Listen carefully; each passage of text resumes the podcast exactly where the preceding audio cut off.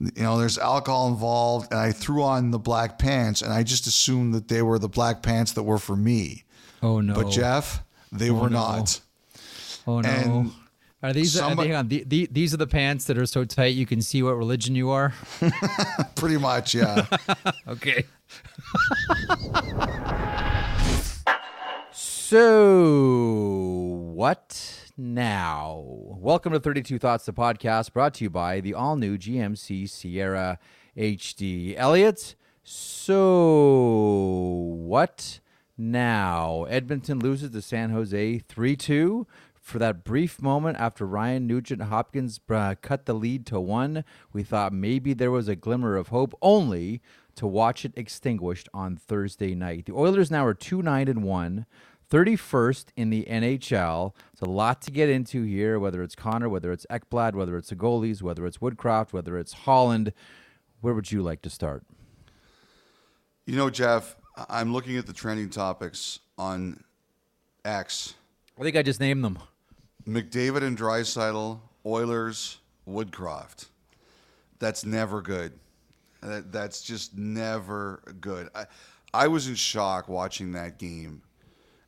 The other thing you could mention too, if you really wanted to, is that the San Jose Sharks won their first game on Tuesday night, and 48 hours later, they are tied in the standings with the Edmonton Oilers. It's absolutely unbelievable to think about. There's nobody, nobody who thought that Edmonton would be in this position this year. And you know, when they got when that second goal got that big bounce for a Hertl to mm-hmm. score and put them ahead, I looked at the screen and I just said, this is not going to be Edmonton's night. That's a bounce that was not happening for the Sharks the first month of the season. And that's about and that's just a sign that the hockey gods are not in line with Edmonton right now. And that is a team that is waiting for something to happen. Jack Campbell happened, him going on waivers on Tuesday, but now they are waiting for something else. You can tell it, you can see it, and they're going to force the hands of the organization to do something. You know, earlier this week, it was two days ago, I wrote in my notes that they recognize Woodcroft's record He's got the best winning percentage coming into this season in Oilers history. They he's only coached one full season and they don't want to make the change, but if this keeps going, you're going to be forced into position to do something. And I think the Oilers are in that position now. Look, there's all the lip readers out there who saw Woodcroft and Dave Manson walking across the ice at the end of the game. I got in big trouble I- once, I'm Jeff. not- I'm not doing lip- it. I'm Yeah. not doing it, Elliotte. I I, got If I in big trouble mistake- once for lip reading. Yeah. Once.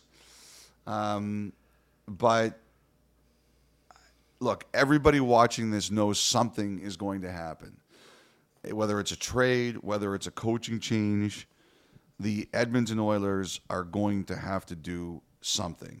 And now, one thing I'll say is there are people in the league who were believe who believe the Oilers were on the precipice of a big move on Wednesday. I don't know what happened.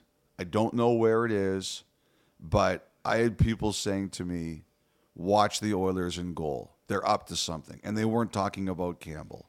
I don't mm-hmm. know if that was part of it or what else was going to happen, but there were people who believed they were working on something in net, something significant, and it fell through or it hasn't happened. I don't know where we are. But I do think that is a team that is actively at work trying to make something happen. You have your November 1st stat. Yep. For those that may not be familiar with it, you want to go over that quickly before I ask you something bluntly here? Sure. So in 82 game seasons in the salary cap era, there are 66 teams that have been four points out after games on November 1st. Nine have made the playoffs. If you do not get off to a good start in this league, it is extremely hard to make the playoffs. That's about 14%. Edmonton was one of four teams this year that was in that spot. The others were Calgary, Pittsburgh, and San Jose. So the odds are really against them, and they're only getting worse as that game last night happens. Last year's teams were 0 for 4. Now, I think you'd look at a team like one that has McDavid and Draisaitl, and you'd say if anyone can do it, it's this. You know, the one thing here that's pretty clear is McDavid is far from 100%. Yep. And at some point in time, they may have to make a decision here. Like, honestly, Jeff, I can't imagine punting it and saying, we've got to take Connor out. But, and, and you know how he's going to react. Oh yeah. You're, you're going to say, Connor, you're not going to play. And, you know, he's going to throw you out a window. But I wonder if we're getting to a point where they might have to do it. Like it, th- that, this whole conversation just seems unbelievable to me. Mm-hmm. Like, like I'm watching Ryan Whitney implode on Twitter. Oh yeah. I, you know, I, I just, I, I can't believe what has happened here. I'm, I, I, it's, it's shocking to me how much, how this first month of the season has gone for the Oilers. Yeah, I, I, think you know, safe to say we're all stunned. To the Connor McDavid point, look, it looks very much like he rushed himself back for the Heritage Classic, and is nowhere close to the Connor McDavid um, that we're used to. But I say the same thing about uh, Mattias Ekholm as well. That's not the Mattias Ekholm we saw down the stretch last season after Yeah. the deadline. Not the same guy we saw in the playoffs at all. But here's here's here's my question here to all of it. So you have your November first stat. Um, Generally, most general managers, and this is what they say publicly, and that's what we have to go on, talk about U.S. Thanksgiving, and that's when you make your decision. Ken Holland, by the way, is a big Thanksgiving guy. He's told me that before. We're two weeks away from U.S. Thanksgiving right now. The Edmonton Oilers have five points, and they're looking upwards at the Pacific, and they see the Los Angeles Kings with 19, and the Vancouver Canucks with 21, and the Vegas Golden Knights with 23. Uh, even though they finally lost a game, uh, the Anaheim Ducks with 14. Yep. I don't know that anyone is talking about Macklin Celebrini in Edmonton, or as I like to call him now, Macklin Macklin Celebration. But That's good. uh, we'll see if we'll see if it sticks. You want to know something? I had people texting me. I woke up to text this morning with people saying, with the first pick in the NHL draft, the Edmonton Oilers select oh, Macklin. Celebrini. W- one thing about people out there, they are ruthless and they are relentless. Well, okay. So here's the thing. Okay, just as a quick aside, how many people were watching last night? And you listening right now, you put your hand up if you're a guilty party. How many people were watching last night just for the car crash? There were definitely people watching and listening last night for that. I, I saw people out there doing that. That Heat Daddy guy was doing live streams. Oh yeah. it was weird, Jeff. Like, you know, like I'm all for hockey fans having fun. I think it's really important. Last night, it, it's a weird kind of thing because, but last night was an event. There were a lot of hockey fans, and, and I mean good, real hockey fans who wanted San Jose to lose to Philadelphia so Oh, yeah. that Oh, they could play Edmonton with no wins. Oh yeah. That was this, that was set, setting up the chaos game. Yes. I mean, it turned out to be a chaos game, but that would have put it over the top if that were San Jose's first win. Hundred Now. I am anti-human suffering. I, I really am. I don't like to pe- see people thro- go through the meat grinder, but it was really wild to see how many people wanted to watch Ultimate Carnage last night. Yeah. And you know, and however you enjoy the sport, that's a good thing. I you know, I, I can't knock fans for wanting to enjoy the sport the way they like to enjoy the sport.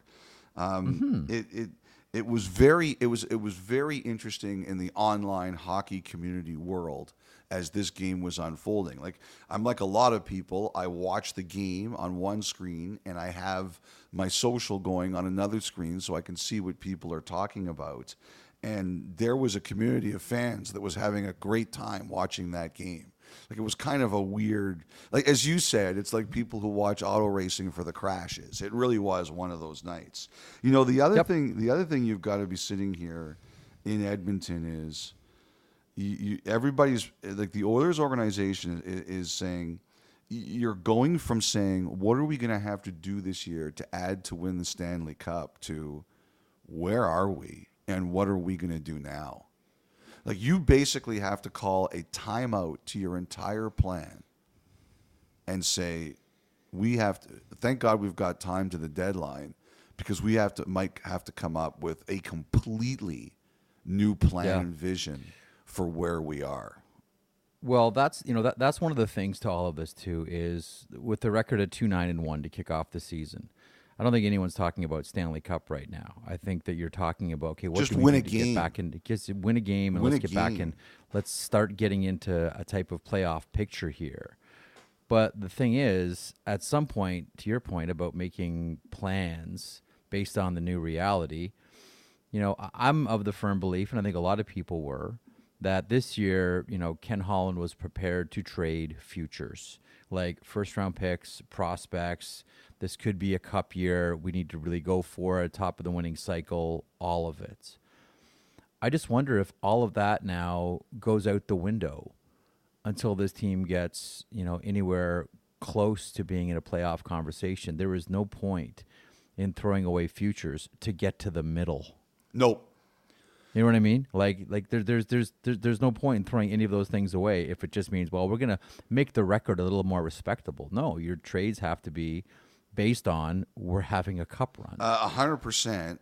Unless now you're going to start to redo your team, which is which is something that has to be discussed. You know, the other thing too here, this is widely believed to be Ken Holland's final year as GM. That you know, this is the final year of his contract, and while he hasn't confirmed anything, it, it, has been suggested, and we've all heard the rumors that he will finish this season and walk off into the sunset. And now, instead of him trying to put the final touches on a Stanley Cup team, is it a completely new philosophical decision? And what does that mean for Holland? Do you leave him in charge and say, Ken, let's set ourselves up for the future or take serious hard looks? Or do you say, if you're thinking of bringing in someone else, and I have to believe that one of the things that Jeff Jackson has talked about when he was interviewed to run this team was a succession plan. Do you start to say, okay, now because we might be doing future deals instead of 2023 24 deals, do we start talking about the succession plan? Like you have to start talking about things right now in, in a real day to day way that you were thinking we don't have to worry about this until next off season. Now you're doing that. All right. Um, the Oilers next in action Saturday against the Seattle Kraken as they look to try to make up some ground in the Pacific. Uh, one other Oilers note, and that's Jack Campbell. Uh, playing in Bakersfield against Abbotsford on Thursday, surrenders four goals uh, on 20 shots. Um, again, it's only his first game in the American Hockey League, but first game down, problems still exist.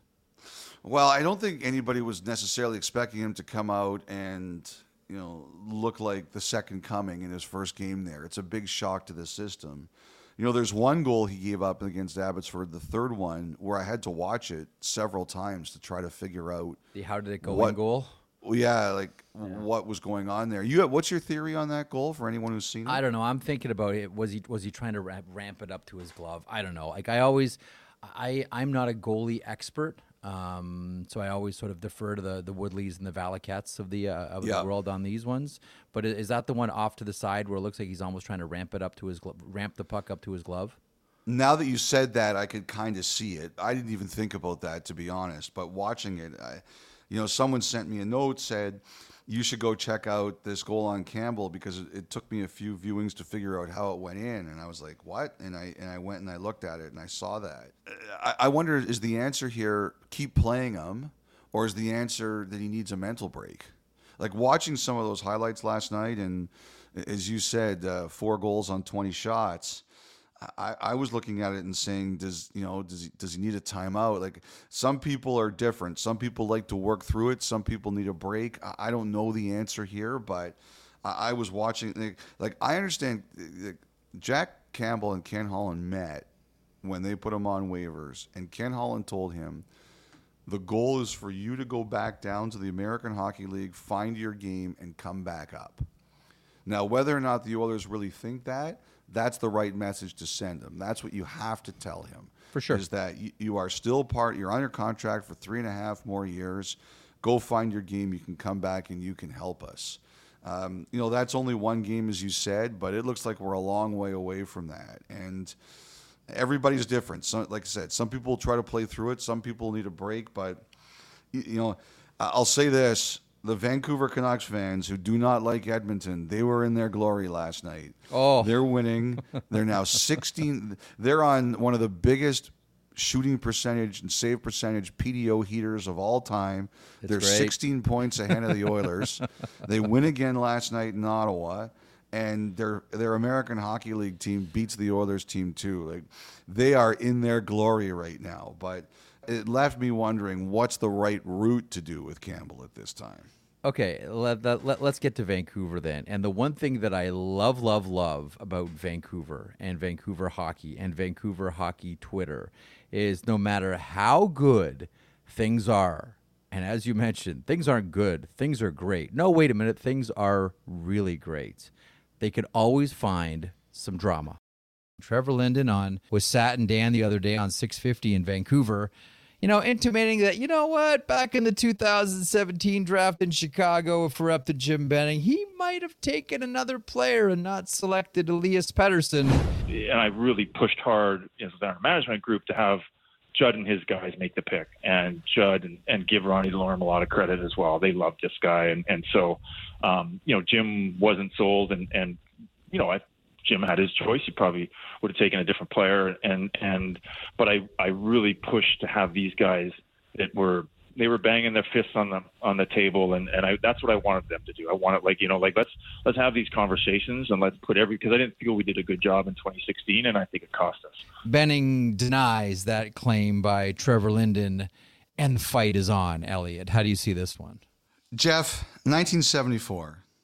Oh, Jack Nicholson, Faye Dunaway. Do you know the movie? Chinatown. Excellent. I had Love faith you would know that. Yeah, Fantastic. I love Faye movie. Dunaway. Great in Network, by the way. I thought that was her best performance, but still. I, I love Faye Dunaway too. I'm a, I'm a huge fan. Great movie. A little twisted. I, I No, no, think no, people in this loved day it. and age might not be able to handle some of the twists, but it's a fantastic movie. What is the line said, the famous line said at the end of this Chinatown. movie? It's Chinatown. Forget it, Jake. It's Chinatown. Now, for those of you who have not seen the film, So It's good. basically them telling Jack Nicholson's main character, that's the way this place is, and there's nothing you can do to change it. Crazy stuff happens. So when this story came up on Wednesday night and I started hearing about it and reading it, you know what I said to myself, Jeff? What's that, Elliotte? Forget it, Elliotte. It's Vancouver. this story could only happen in Vancouver. Only there would this still be a thing. Vancouver, where grievances never die and old feuds are exhumed on a monthly basis. But hang on, pause on that. I love hockey markets like that. I love hockey markets that continue to go back and relitigate key moments. Don't you love that, Elliot? What do we do here on this podcast? We go back and relitigate all the time. You know, I, I'm not saying I have a problem with it. I just said that when I heard it, I just Yeah. laughed and said, Vancouver. That's Vancouver. Now, I, I have a couple things I'd like to say about this whole situation. Okay. So, Jeff is talking about the 2017 draft.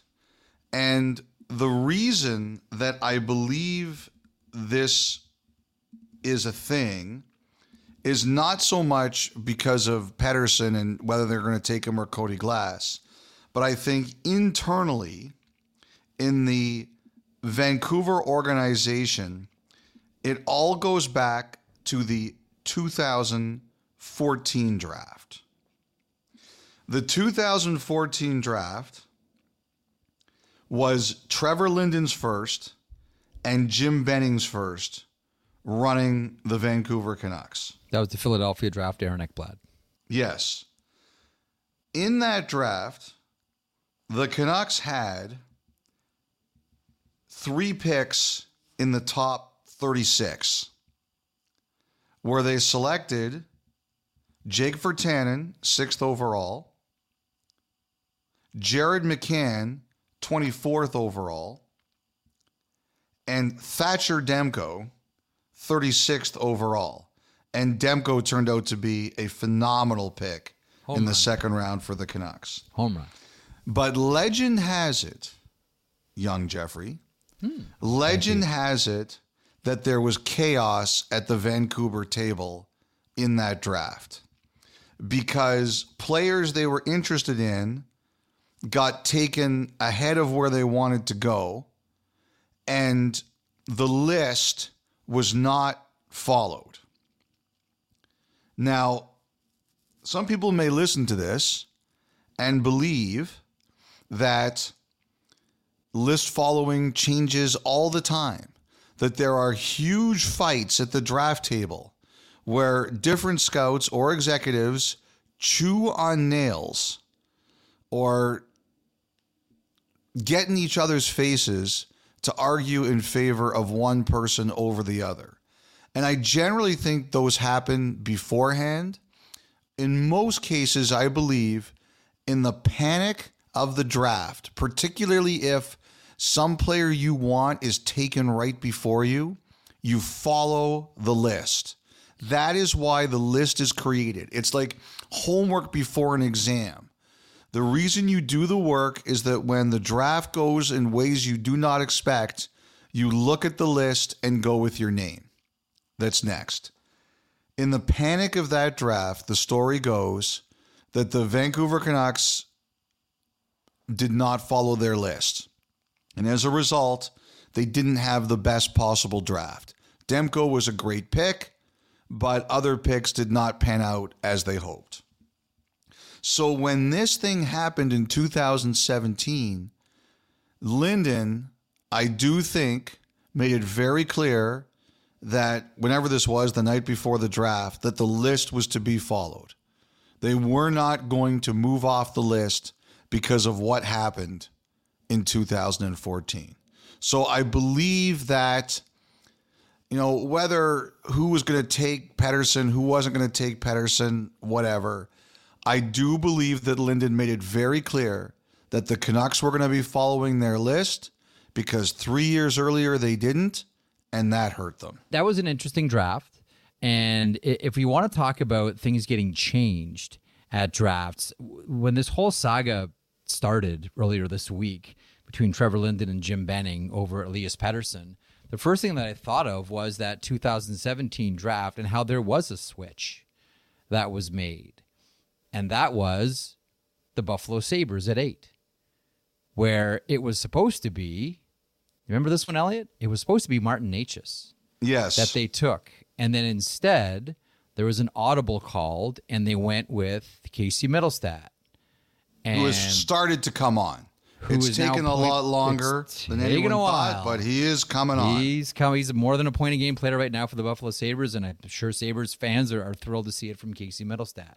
But that was a switch right there. And just as a side note, by the way, I know you're going to say either McDavid or Leon Draisaitl, but is there a better three-on-three player in the NHL than Martin Necas? Discuss amongst yourselves. Discuss amongst yourselves. yeah, But Connor in the- McDavid and Leon Draisaitl. But in, in that, well, how about uh, uh, Sebastian Aho alongside uh, Martin Necas? You want that battery or you want your Edmonton pair? I would still take my Edmonton pair. Okay, so there there was a switch in that draft. You That can have anyone you want. I will take my Edmonton pair. I don't know, man. Necas and Aho are as close to automatic and OT as you're going to find these days. The other day against Buffalo, interestingly enough, where Necas scored the goal and Casey Mittelstadt was caught out Edmonton. tired on that shift because Oilers. of a great play by Jaccob Slavin. Mittelstadt was on the ice with his tongue hanging out. So was Owen Powers. So was Alex Tuch, and Nate tucks it in. A nice McDavid. play by Sebastian. Aho. Brady Skjei picks up an assist on it too. But really, Jaccob Slavin made the whole play, but didn't show up on the game sheet afterwards. Anyhow, I digress. So I mean, it does happen to to your previous point, and I think it's just interesting that at that at that Chicago draft, which I think we're going to go back and continue to you know relitigate over and over, depending on what team you are. Like that's the draft where. Uh, the Toronto Maple Leafs um, said no to Robert Thomas, who was playing for Mark Hunter's London Knights, and took Timothy Liljegren Oh, my uh, God. instead. Like it, it you, honestly, you can go back and do it and do it and do it and do it. But as as you thought about that great Jack Nicholson Faye Dunaway movie, I thought about Casey Mittelstadt and Martin Necas, which really does speak volumes about the difference between you and me. I think you went to Faye Dunaway and I went to Martin Necas and Casey Mittelstadt. You know, I, I know I talk for a long time and talk in circles, but you just wasted a lot of people's lives. You know, the, the other thing I the other thing I would really like to say about that that story coming out, Yeah. there's a lot of reasons that particular Canuck regime was not successful. But the fact that six and a half years later, this is still being litigated is another reason that that Canuck regime was not successful. Successful regimes do not do this. two points on this. Two points on what you just brought up. One, um, judging by the reaction, you can tell how Vancouver Canucks fans still want Trevor Linden involved in some capacity. How much he is loved there. We talk about you know Alfredsson in Ottawa. It seems like everyone in Vancouver is dying uh, for Linden to you know be part of the mix again. And number two, this is again you've heard me bang this drum before. This is again why I feel that general managers, sorry GMs, owe it to hockey to write books about their time managing teams. So stories like this can get out there and there can be more information out there for hockey fans to chew on and become even deeper and better fans of their teams because of it. Those are my final two points on that. Do you have any more points on this one? You know, the the only thing is like like I, I think history has shown that Linden benefited from being let go because he's not tainted with the rest of what happened there. True. That is true. Okay, so we kind of spent a lot of time on that one and used up a lot of oxygen. Let's all take a deep breath. and let's talk about the Jonathan Huberdeau situation. Sitting down in the third period against the Nashville Predators. The visuals are tough to see. He's a proud athlete. Um, he's a very well compensated proud athlete, but nonetheless, he's a very proud athlete with you know the head down on the bench. That's a tough one. I think that's the one visual everyone takes away from that game. There were the players that rallied around him. Uh, we heard things like, "Oh, it's just one period out of his entire career. Let's all get over it." But when you consider this is the first year of a multi-year, you know, ten point five million dollar a season contract, it feels as if the Calgary Flames can't do anything other than continue to double down and try to make this work. Agree or disagree? Yes, I, I don't think there's any other option. There, there is like as you said it, Jeff. What are you going to do? Throw up your hands and say I give up? You can't do that. Now, some of that is on Huberdeau. He's got to play better. Like, it, like someone was saying to me today that like it's almost like you've got to do Clockwork Orange. I'm really going to the old movies here. Oh, You- lovely, lovely. Ludwig von. Oh, okay, here we uh, go. I, I love Clockwork Orange. Elliotte. Yeah, Anthony Burgess. You know, great. you in one level, it's almost like deprogramming him and teaching him a new way of playing. Like we interviewed Chris Tanev tonight for a, interview that's going to air a bit later, and and one of the things he talked about was it's a year in, and Huberdeau is still recognizing how much different it is to play in the West. Like some of the stuff he does in the Eastern Conference, he can't do. Hang on, can you can can, can you pause on that for one second? I, I apologize. I just want to. Int- I'm so glad you mentioned that. Do you remember? Well, about, thank Tanev. Don't thank me because I'm not smart enough to think of that. Okay, but uh, thanks for bringing it up though, because there was a thing. Geez, I want to say, Elliotte, it's like 15 years ago. I think you and I probably discussed it on air somewhere. There was this weird phenomenon where every time a defenseman would get traded from the Eastern Conference to the Western Conference, they would struggle. Like not just struggle for a couple of games, but like struggle for a while. You know, the the forecheck was quicker, the the bodies were heavier. You didn't have that extra half second to make a decision to to to make your move. Like it was really a weird thing. Like everybody, every blue liner who went east to west really had a hard time. Now that's sort of leveled out as the years have gone on. But hearing you reference Tanev talking about that, that's all I can think about right now. Like, is it that profoundly different for players? I mean, it was once upon a time for defensemen. Is it that way for forwards? Uh, Tanev didn't say this, but someone else said it to me. You know, you've talked about the spinoramas he likes and and things like that, and he likes an east-west game. How does Edmonton play? Oh, north south. Fast. How does Vegas Yeah. play? Oh yeah, no, it's like it's no one was as table hockey as the Kings when they won the Stanley Cup. Big, strong, heavy table hockey, possession monster. Didn't have to be fast, but they were straight line, get your face up against the glass. How does Seattle play? I know, I know, I know, I know where you're going. I know where you're going. Which is, which is, which is, by the way, if I can swing it back to Vancouver, which is what made the Sedins freaks, because in a North South Western Conference, they went East West better than anybody. Yeah. And, and Vancouver is trying to pump up their tempo. Like they have some really talented guys who can go east west if they want to, like Hughes and Pettersson. But Tocchet's trying to push them up the ice too. Sure. So you're you're in a division, a really tough division with some great teams, and you know you're trying to go east west. It's it's it's really hard, if not impossible, to do. So I think that's one thing. But again, at the end of the day, I think the Calgary Flames are are gonna go out and they are going to say that we have to find identify players who we think can play with Huberdeau. And that's Calgary's challenge right now. Now, you're hoping that your $84 million guy is going to be able to create stuff on his own. Look, it's just not working out that way. So you can mope about it or you can try to do something about it. And I think what Calgary's trying to do is say, who can we identify that can play with Huberdeau and help him? And can we go get that player or those players? I think that's very much part of this. But, you know, a lot of the thing with Huberdeau is, uh, you know, like a lot of it's on him. He's going to have to try to find ways, uh, maybe to break out of his own um, constriction, his own thought process, his own way of playing to find ways where he can do things a little bit different. Okay, uh, I referenced the Calgary Flames traveling to Toronto on Friday. Toronto has their own issues, uh, and it seems as if now there's another defenseman who's joined a long list of defensemen that when the crowd gets on you, good luck. And that includes Larry Murphy and Cory Cross and Jake Gardiner and Bryan McCabe and Justin Holl and Aki Berg and, and, and, and, and. And that player is John Klingberg. How do you read this situation? I had a long conversation uh, today with you know someone who's been in the Western Conference for a long time, and he said I was right about something, and he said that uh, you know there's another factor that he thinks that he's seeing now.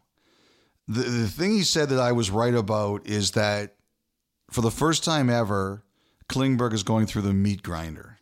He's not in Dallas. He's not in Anaheim. He's not in Minnesota. And I know Minnesota and the fans there love their hockey, but it's not the same heat spotlight. He said he sees a guy who, for the first time ever, is getting everything picked apart. And it if you're not ready for it or you can't handle it, it can absolutely crush you. So he thinks that is happening. Number two, he said that Klingberg has battled some injuries and he thinks those injuries have really caught up with him. That he's not the confident skater that he used to be. That whether it's, it's hips or legs or whatever it That's is, true. and you know he thought it was hips. Um, that Klingberg ha- is not like he was never a great defensive player. I think everybody always understood that, but he was always in a position where he could skate himself out of trouble or use his skating skills to cover up for trouble. And what he sees right now is a guy whose number one defense mechanism, which was his excellent skating ability, is not where it once was. And when you add that to the fact he knows he's struggling, he's battling his confidence, everything's bad. Everything's mm. bad. Now, it looks like he's not going to play on Friday. It looks like also possible that Ryan Reaves is not going to play on Friday. But this person said the biggest challenge he sees for Klingberg is if this is just more than a one month blip with his skating and his legs and his hips, it's a really hard thing to get out of.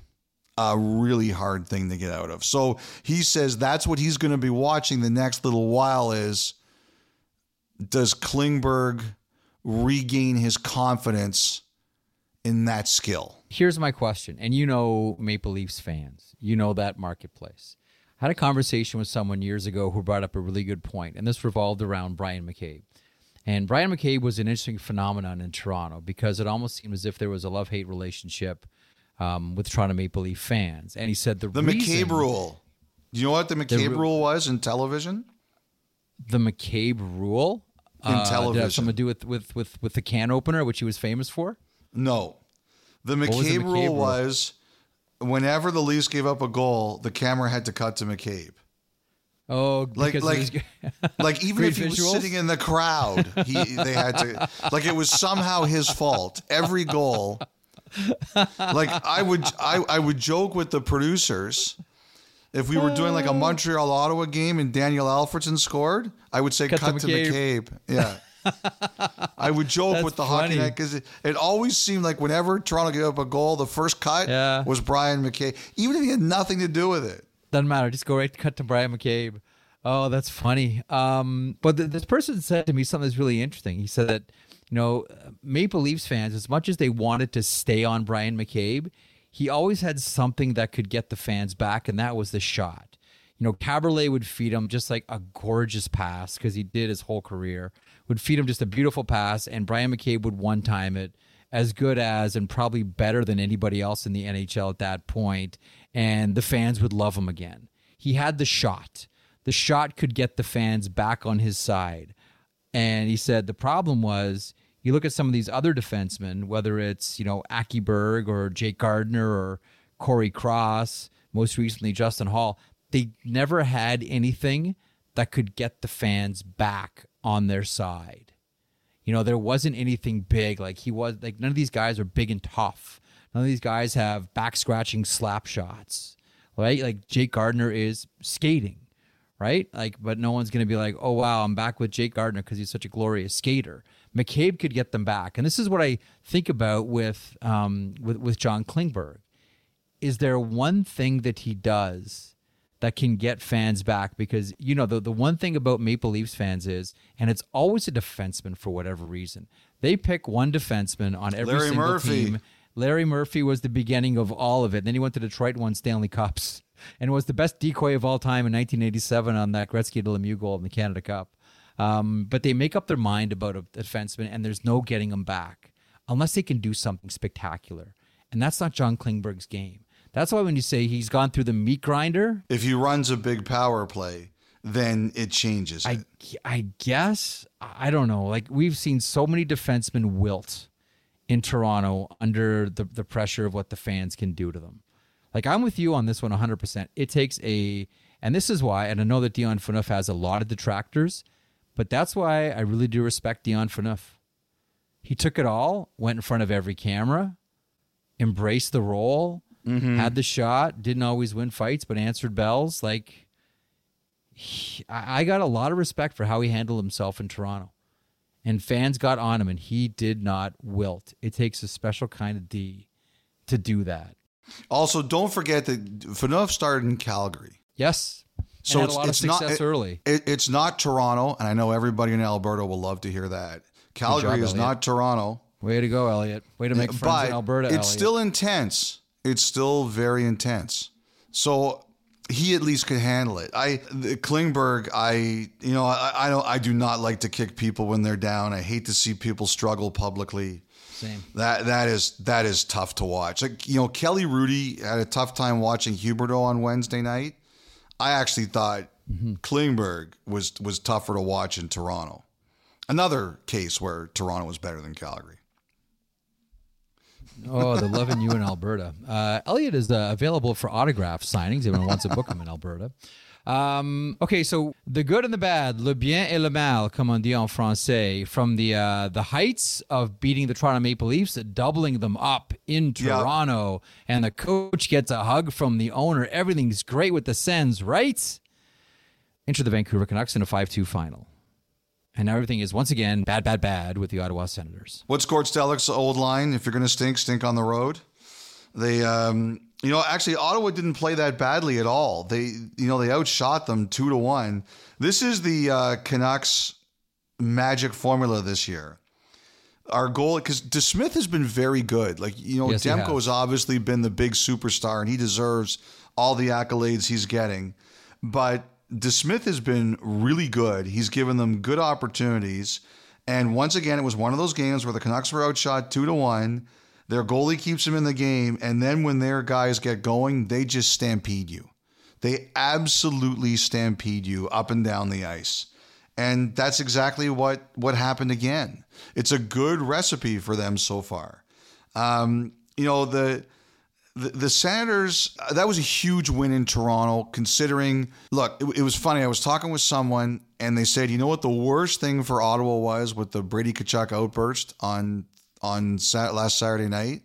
And I said, what's that? And he goes that there were three days off because you're looking at that if if you're a media relations person or you're someone else in the organization you said okay brady don't mind you standing up for your coach excellent job i really wish there was a game tomorrow or on monday. Because now you know that that dominates the news cycle for three days. Yeah. and and and they go out into their credit you know they they fell behind early. They tied it. They were up twice. They blew the leads and they found a way to win. Like that was a good win uh, over toronto on wednesday. Then they come home and they lose thursday. Um, they, they have to be worried about forsberg at this point he's just you know like like Korpisalo hasn't been great but it's it's pretty clear that ottawa doesn't trust Forsberg a ton right now, Yeah. and that's a problem. But you know the the other thing too is that just talking to Ottawa, I really do believe that the number one thing behind the scenes Mm-hmm. is that the players told Andlauer Staios that it's been there's been too much chaos here. And I'm not just talking about this year. I'm talking about going back under the Melnyk ownership, the sale, changes, trades, players in, mm-hmm. players out. They just said you need to create an environment where we don't have to answer questions about other things. We can just play. And I believe Steve Staios heard that message loud and clear. And he wants to build this uh, the stability and he wants to build the confidence of the team. And he as a former player who played almost a thousand games he will do what he can to do that. The thing is the players have to live up to their end of the bargain. They did on wednesday which was critical because they spoke out big. Yep. and they you have to do that. When you talk a big game you have to deliver but unless you really build a streak of two out of three, three out of four, two in a row, things like that, eventually you're going to force the team to act. So I, I think Staios is sitting there and he addressed the team on Monday morning. I think he has told them he will do everything he can to create that environment for them and I don't know if he said it or it was unspoken or Alfredsson said it because he was there. But it was basically said if you need us to do this, you have to hold up your end of the bargain. I don't even think you need to say it, Jeff. I think the Right. players understand it. But the way you play on ice determines if your front office can keep down the noise. And so that's the side of the of the game that Ottawa has to step into. I, I know Ottawa was looking around for defensemen, like depth guys, but they're so capped out. It was it was really hard for them to do. Okay, let's get a palate cleanser in here. We're going to talk about a lot of negative stuff here on this podcast. It's a doom and gloom, uh, clouds and, uh, and and lightning bolts and, and thunder in the sky podcast so far. On a scale of one to ten. How much did you enjoy seeing Vinny Lettieri score his first career NHL goal while grandfather Lou Nanne helped call the game on television? On a scale of one to ten, the number would be eleven billion. it's your favorite number. Yes, and, and you know, I, I, Lou Nanne, I give him credit. He was a lot more reserved than I would have been.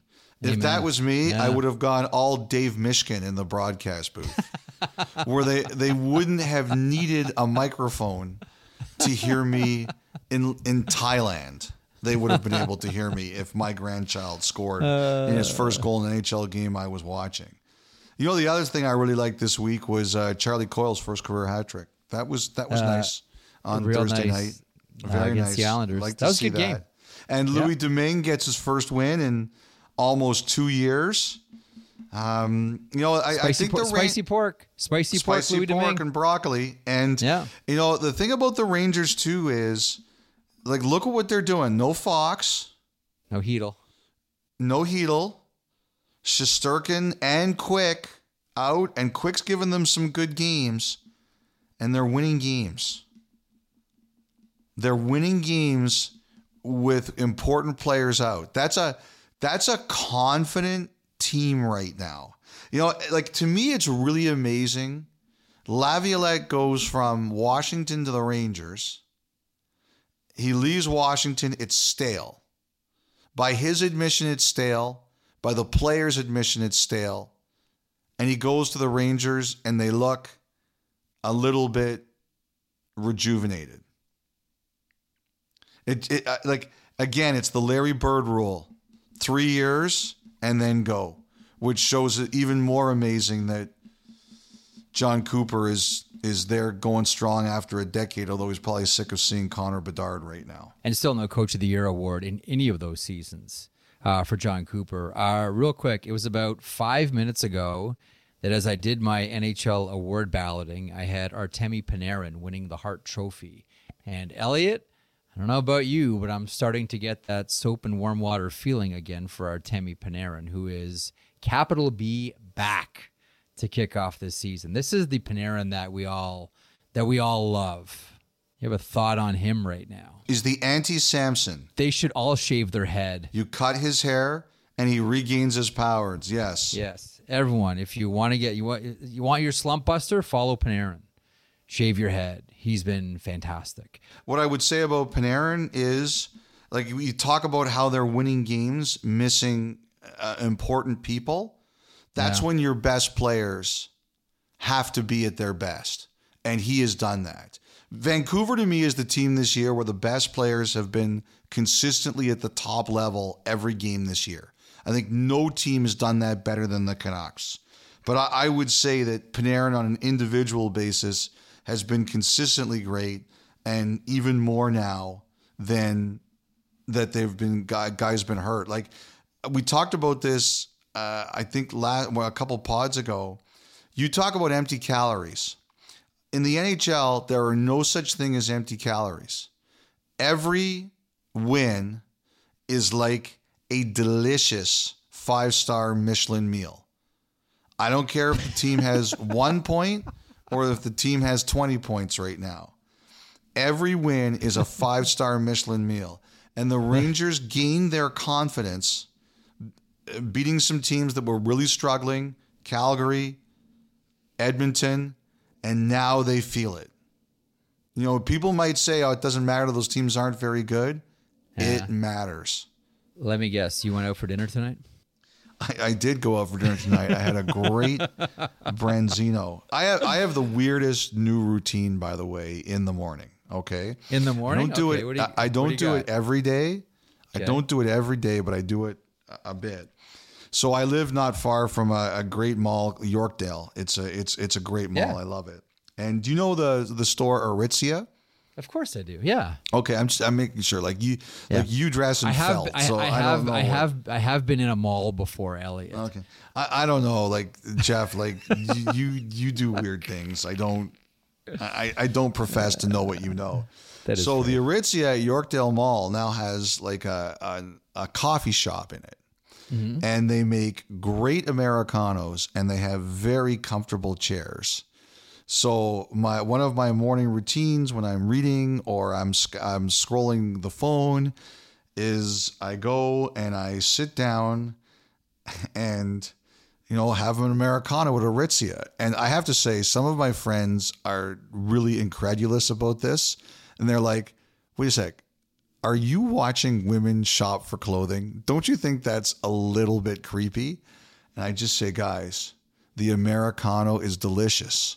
And that's where I do like a lot of my early morning work or just to, you know, make some notes. So Jeff, you know what I was thinking about when I was drinking my coffee at a women's clothing store? Hmm. How when we first met each other, you were wearing like Arthur Ashes and track pants and beaver canoe sweatshirts, and now you're wearing the the height of fashion at Yorkdale Mall. No, I was not thinking about that. I was I was thinking about Patrick Kane. Oh, And okay. you know, we're we're talking about where he could end up. Uh, I'm wondering if Carolina's in this. But they're sneaky in on everybody, though, right? Aren't aren't aren't they one of those teams that like in- any anytime a big name is out there, Dundon's like Donnie, get that guy. Yeah, I think there's truth to that, but I also think in this particular case, uh, I think Kane is is going by who can he pick that he thinks is going to has a great chance to win the cup.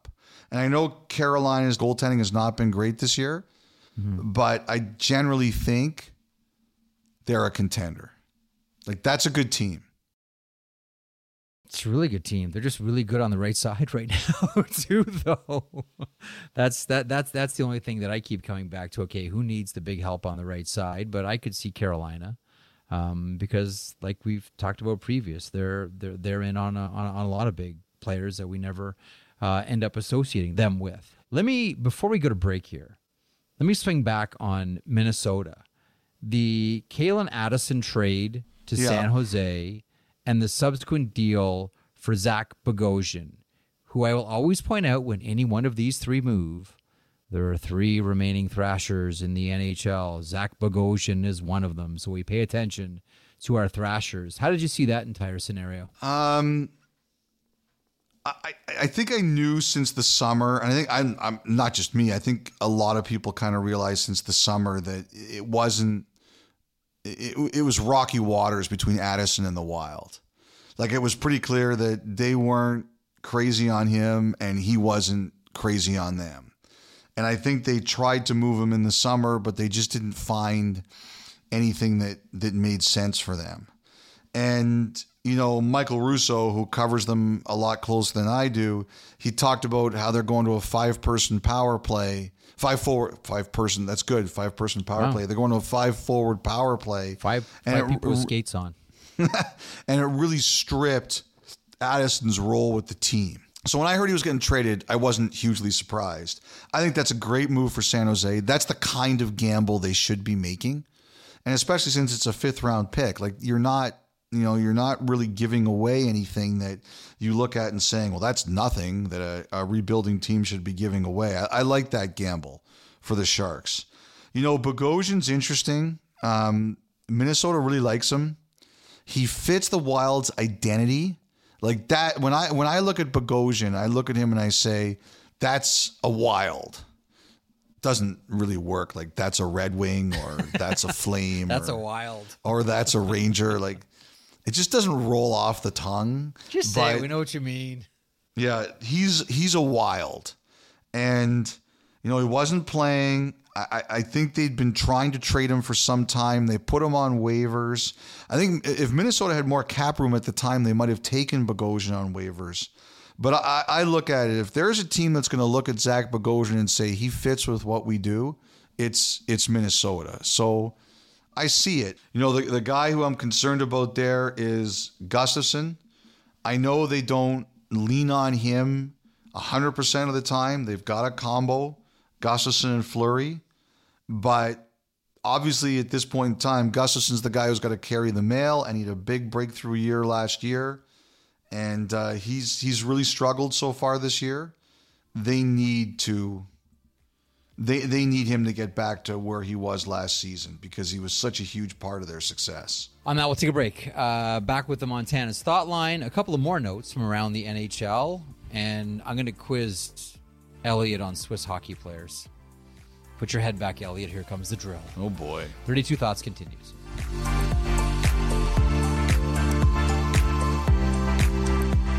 Listen to the 32 Thoughts podcast ad free on Amazon Music, included with Prime.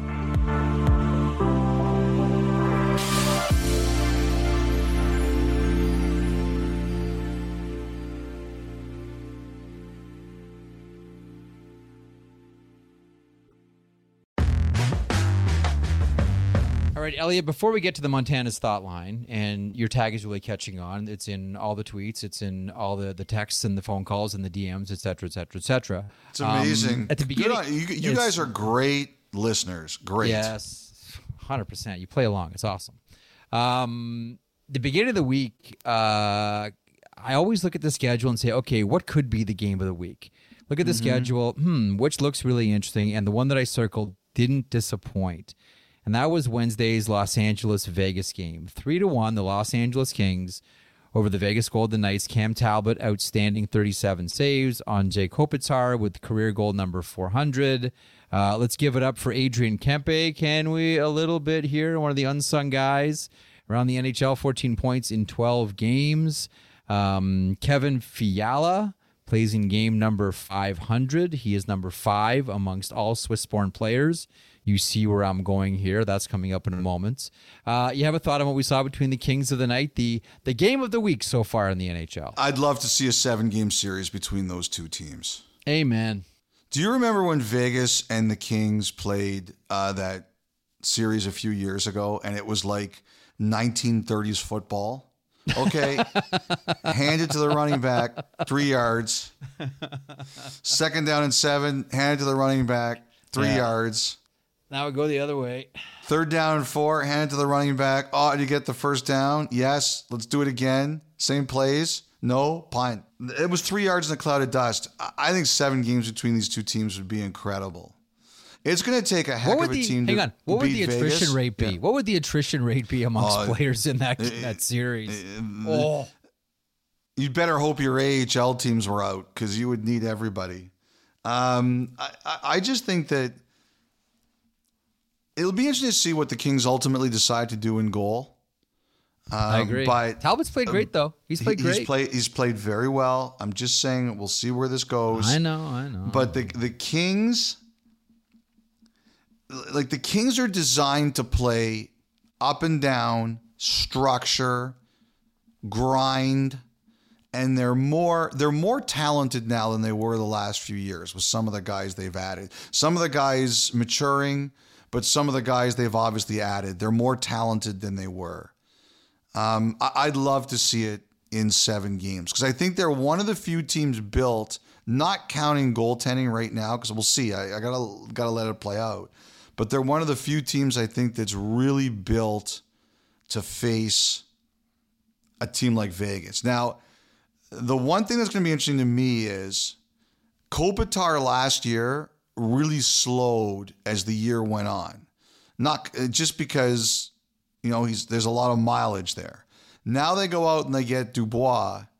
In exchange, they should have a fresher Kopitar at the start of the playoffs. That was what I thought was the difference between LA and Edmonton last year. One of the differences is that Kopitar had such a tremendous year, but when the playoffs started, I just think he was worn down. If you can get a fresher Kopitar or a more rested Kopitar for the start of the postseason, I think he's a difference maker. I do. Uh, Kevin Fiala can be a difference maker as well. He's played great. They have a few players that can be difference makers. Um, uh, a second ago, I mentioned Adrian Kempe. Uh, Quinton Byfield's having a really nice season, but let me swing back to Kevin Fiala here. So, uh, plays in game number 500. He is now fifth amongst all Swiss born hockey players. And like Elliotte, you and I are the same vintage. I think we all grew up wondering, you know, considering how much of a hockey culture there has always been going back to the 20s and probably previous to that as well. How much of a great hockey culture there's been in Switzerland. How come they've had such a hard time graduating players to the NHL? Like in any capacity, fourth liners to superstars. Well, we're seeing it consistently now, finally. So Fiala is a game number 500. He's fifth all time among Swiss players. You want to have a swing at who the other four are as far as games played amongst Swiss players? Uh, Josi. Number one. Okay, you're off to a great start. Roman Josi, number one, 839. You know, one guy who comes to my head, but he started later, so I'm not sure if he would be there, would be Mark Streit. Is third. Very good one. He he Both- got there. a- yeah, he's he's third. So Streit, uh, I love Streit because he was both. Remember, he was both a winger and a defenseman. Versatile guy. He could play up. He could play back. Yes, he's third with uh, 786 games played. I was I was just Good wondering if he made it because he started a bit later. Um, Good job. He's well, Niederreiter, he has to be up there. number two. Number two, Niederreiter, 822. So who's number four? I can give you a major Hmm. No, hint and you'll no, no, no. I don't. I, I don't want the hint. Okay, I- let me I- give you. Okay, let me give you an obscure. No, I don't. No, no, no. No hint. The, Hang on. I don't You want. sure? No, I do not right. want a hint. All right. All right. I want to see if I can get this on my own. okay. Boring. Okay, so it's obviously not Timo Meier. No, no, not not yet. Not Nico Hischier either, or Jonas Hiller. No, no. I, I, Meier's been around longer than Hischier. Hischier's going to beat all of them. By the way, my boy, my boy Nico is going to beat them all. Is it Yannick Weber? No, great guess. He is. He's six at four ninety nine. He's the guy Kevin Oh, Fiala I- jumped over. Well, oh, you know what? You're so close. I, I was looking at this three days ago. I, I'm, I was thinking three days ago. That's good. Oh wow. Let me know when you want the clue. No, I'm thinking. I'm thinking. I'm thinking. Take the clue. No, You're thinking the first time. You're. Elliotte's thinking the first time is always the worst. Is it somebody who was not born in Switzerland but is Swiss? Technically, this player was not born in Switzerland, Okay, all right. but he is Swiss. Oh, okay, all right. give me the give me the non-obvious hint. Here, Elliotte, here's Yeah. your hint. You ready for it? Okay. Yeah, okay. This is the non-obvious hint, right? Non obvious hint Okay. Joe Sorella. I'm having fun. That, that, that Your doesn't hint is Joe Sorella. that that doesn't This help player, this all. player and Joe Sorella have something very much in common that is completely unique in hockey. Yeah, I, have give me the easy hint. He's a defenseman These, these are the worst hints who I've played. ever heard. Okay, all right. He's a defenseman that was drafted by the Flyers, but was traded to the Anaheim Ducks in the Chris Pronger deal. There you go. There's your easy Oh, one. Smid. Ladislav. No, no, no. Oh, uh, Luca Sbisa. Yes, Luca Sbisa. Ah. Oh my goodness. Yes, Luca Sbisa. Oh, you know, he's one of the nicest guys around. I feel terrible. I took me so long to get it. And you know what he has in common with Joe Sorella? Their their names both end in A. Oh my god. Okay, Cliff Clavin. Uh, neither have been in my kitchen. Um, no, they both played a year in the NHL and then went back to junior. That's the worst hint ever. You know how rare that is? By the way, Play a season Lucas in the NHL. and Sbisa was not born in Switzerland. That's what I said. He wasn't born in Switzerland. He was born in Italy, but he's Swiss. I forgot about Luca Sbisa. I feel shame. I should have got that one. You go two bucks, two minutes, you feel shame, then you get free. You know what? You can make up for it now with a great tagline. Time for the Montana's Thought Line. Montana's Barbecue and Bar, Canada's home for barbecue. Elliotte's. Try the ribs. 32 thoughts at sportsnet.ca is the email 1-833-311 3232 is the uh, the phone number matt uh, hello jeff and elliot hope you're both having great days are the sens allowed to trade a first round pick within the next three years before deciding which of the three years they want to lose as a result of the suspension for an example can they decide to trade their 2024 first rounder before deciding if they want to lose their 25 or 26 pick You, can always punt it. Uh, Yes, like like the thing is, you you have to you have to decide one of the three picks, but it doesn't mean you can't trade one of the picks beforehand. It just limits your options on what you can accept as the punishment. Okay, let's get to a voicemail from Elliot in Crowsnest Pass. I like this guy. Uh, just got a quick question for you. I had uh, my in-laws ask me, uh, who are Oilers fans, I a Flames fan, so you can imagine how that goes uh, every night. Um, but uh, Jack Campbell's soup was just placed on waivers, and uh, one of my in-laws asked me, "What exactly does that mean?" So, from my understanding, it's uh, putting the NHL players' contract and rights up for grabs. Now, I guess I'm wondering if there's any sort of repercussions to um, to doing so. Like, are there any fees to the team or the organization?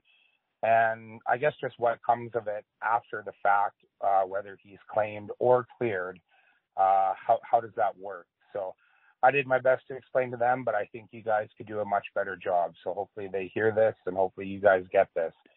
Jeff, awesome job as always.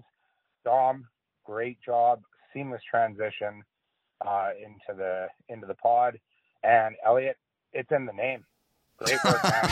Thank you guys. That's very good. Hope you have a great day. Uh, it's good. It's all in the name. Uh, you want to explain waivers to our friend checks notes, Elliot? Yes, Elliot from Elliot. Um, basically, what happens is if a team claims Jack Campbell, they get all his salary.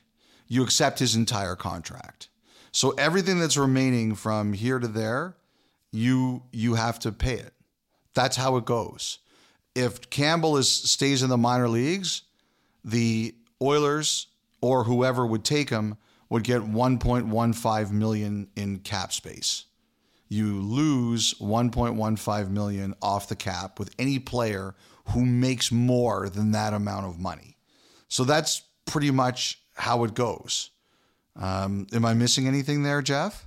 No, and he has to be made available, as uh, Elliot from Crowsnest Pass mentioned, to all 31 other teams. That's what. Yes, and the way and the way it works is points percentage. Yeah, if you're going to send him down um, to the American Hockey League, you have to make him available to other NHL teams who may have a job for him in the NHL. This is something that the NHL Players Association worked on years and years and years and years and years ago to ensure players don't get buried in the minors. You know, once upon a time, oh, I'm going to send you to Springfield and Eddie Shore is going to bury you and you're never going to come back up to the NHL. Waivers is one of the ways around that. So, okay, if you want to try to send him to the minors, let's see if there's another team in the league that might be able to use him and keep him in the NHL. Excellent. That's a little history of waivers. Okay. Um, this from Matt. Jeff Elliotte Dom. Love the pod. Longtime listener. Got to get that in there to make it sound better than everyone else. If you think you can get on this podcast by complimenting us, Matt, you're exactly right. Basic question, but I've never seen it before. Can refs who call a penalty swap arms? Yes, Elliotte, swap arms if the delayed penalty goes on for a while. Let's say it's delayed for minutes and their arm goes numb. Can it be swapped to the other arm? Hope this basic question gives you a chuckle. It did, as it does with me writing it. Ha ha, cheers, guys. So it's one thing for you and I to pontificate on this one, Elliotte. So I reached out today to Dave Jackson, uh, former NHL referee, now works with Oh ESPN. my! First of all, first of all, first of all, you know what the first thing I thought of when I heard this question What? was? Is that? this a relative of yours? No, it's not. This is Matt. I even know where Matt is from, but it, it is kind of Because only a relative of yours would ask this kind of a question. Well, my brother-in-law isn't official. But here's what Dave Jackson writes back to me today, and he's cool with me using this. This is Dave Jackson's answer. He's busy. He's got a, a doubleheader on ESPN. So, uh, from Dave Jackson, ha ha, absolutely. However, you try to keep your non-whistle arm in the air so that when you blow the whistle, the fans know why it was blown because they see the ref's arm in the air. If it was an exceedingly long delayed penalty, I see no reason why you couldn't. Uh, try to send him along to my Twitter account. Those are questions I answer daily. LOL. Uh, hope you're well. Say hi to the guys. His Twitter account, by the way, is at ESPN Ref NHL. That is him on Twitter. Thanks for the celebrity answer for that one, Dave Jackson. Did you ever think about that? No. An official's arm getting numb, being up in the air for so long on a delayed penalty. I am proud to say I've never even considered that. okay. Now, I don't know maybe that makes me a terrible and selfish human being, but I have never Hmm. thought about that.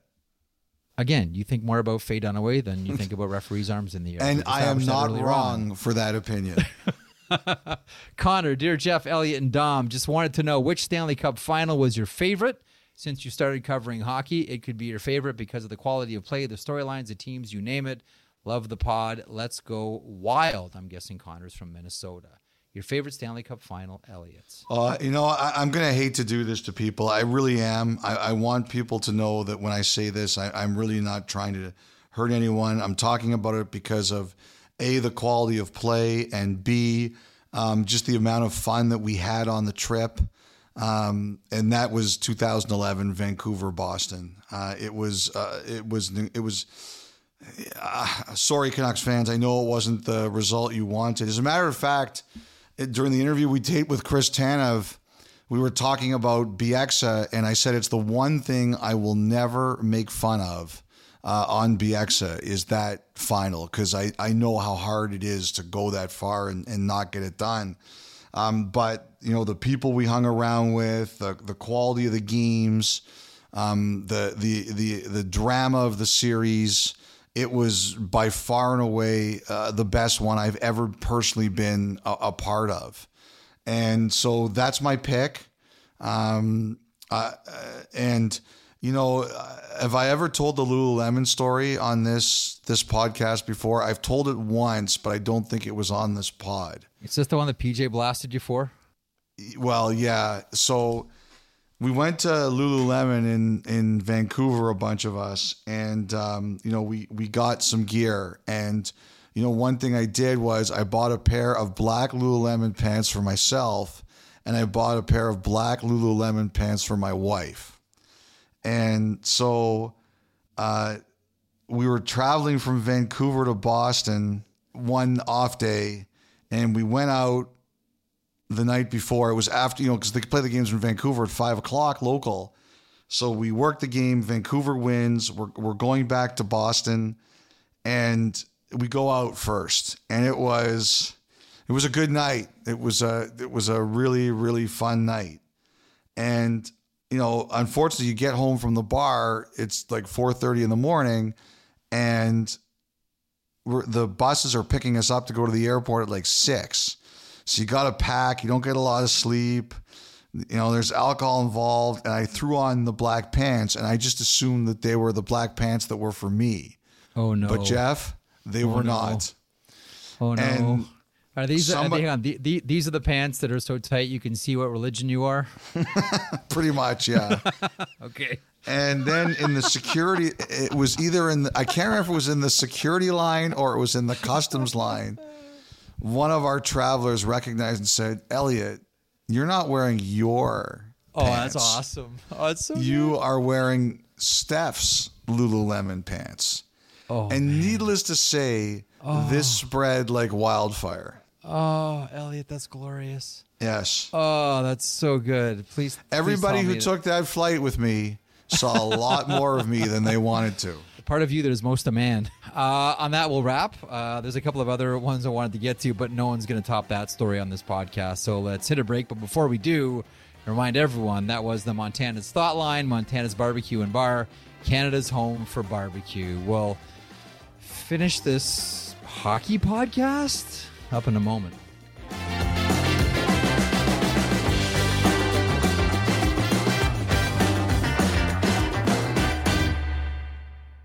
Ah, Elliotte, yet another start to another week. Now, other than the 32 Thoughts podcast, there's eh, not much else really to look forward to. Jeff, you are forgetting about Montana's daily deals. Their chicken wings are double dusted in house, cooked to a golden crispy finish, and they're half price on Mondays. Uh, half price? half price every Monday and sauced however you like them. Well, then, head on down to Montana's Barbecue and Bar for half price wings every Monday.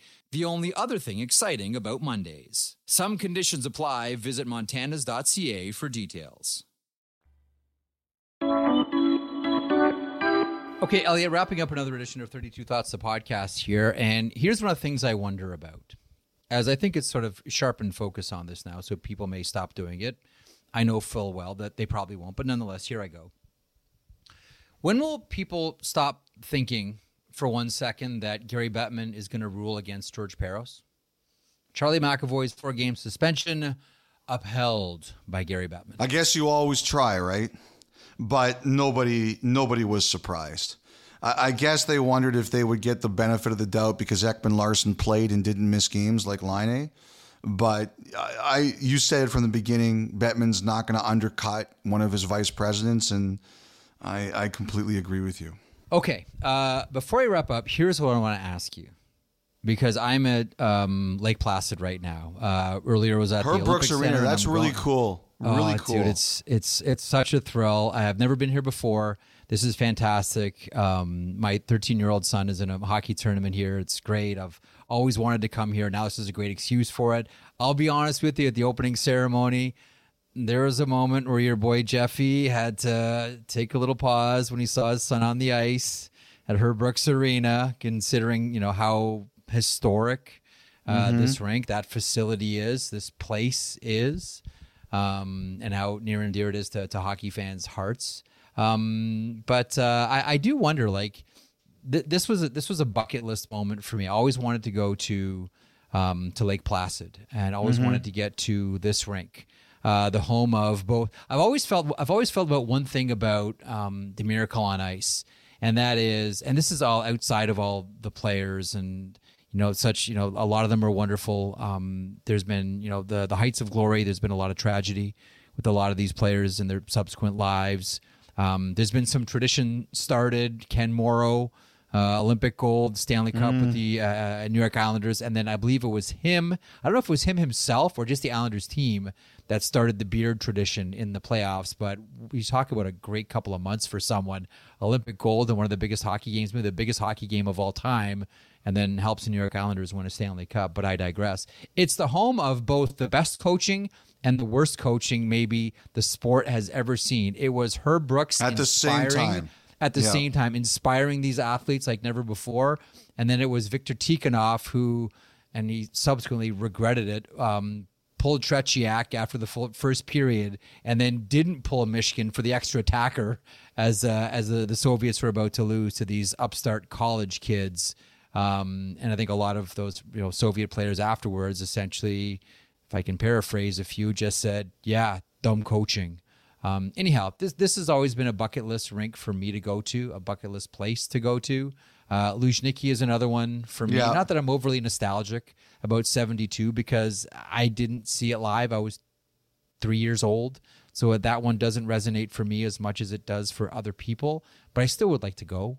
Um, Yeah. Do you have I went to? Moscow and I didn't go there, and I regret it. I, I do. Oh, you didn't go to Luzhniki, eh? Wow. No, I- That's I like when I was that. when I was in Beijing. I did everything except the Terracotta Warriors, and I still kick myself for it because I wanted to go see Terracotta Warriors. Anyhow, uh, bucket lists for rinks for you, Elliotte. You know, unfortunately, a lot of them are some of the old ones that really aren't around anymore. Um, uh, I, I never had the opportunity to go to Boston Garden. Um, you know, I went to Chicago Stadium. Uh, I went to the Montreal Forum. Obviously, I knew Maple Leaf Gardens. Um, but uh, like so, some of the old, old arenas that I saw NHL teams play in would be the ones that I thought, you know, I'll tell you this, Jeff. The, the arena where I played in Toronto growing up as a very lousy hockey player was Woodbine Arena in Toronto, right Oh, next yeah. to the Peanut Plaza. And I remember I walked in there to to to see a visit a friend. His kid was playing, and I went in to go see it. And when I walked in there uh, a few years ago, it was like it all came flying back to me. That's so cool. That's awesome. That was probably the one where I like it really hit me because you know I hadn't played in a long time, and uh, I just I I just brought back memories of myself like learning to skate and being a real chicken. Like uh, that was my biggest problem as a young hockey player was I was I was very soft. But so I, I think that unfortunately for me, a lot of the arenas that I'd like to see, they're gone now, and uh, you know that's you know that's kind of too bad. Uh, I really liked going to at Hockey Day in Canada when it was in Stratford, the William Allman Arena. When you talk about history and uninterrupted streaks of continuous play, and then a few years ago, my one of my kids was in a tournament in uh, at the Galt Arena, legendary. You know, and Gordie Howe uh, played there for for a little bit as well. So those were those were a couple that I was I was happy to check off, but. There's still more, uh, and I know what you mean about going back to your first rink. Uh, whenever I go back to Lambton Arena in the west end of Toronto, playing for Warren Park. It all comes back to me, all of it, Frege. Uh, I know what you're talking about. Anyhow, so uh, signing off here from Lake Placid, uh, Elliotte in Toronto and Dom in Vancouver. Thanks for joining us once again on 32 Thoughts, the podcast. We return Monday morning on your favorite podcast platform. Enjoy a weekend's worth of hockey. Talk to you next week.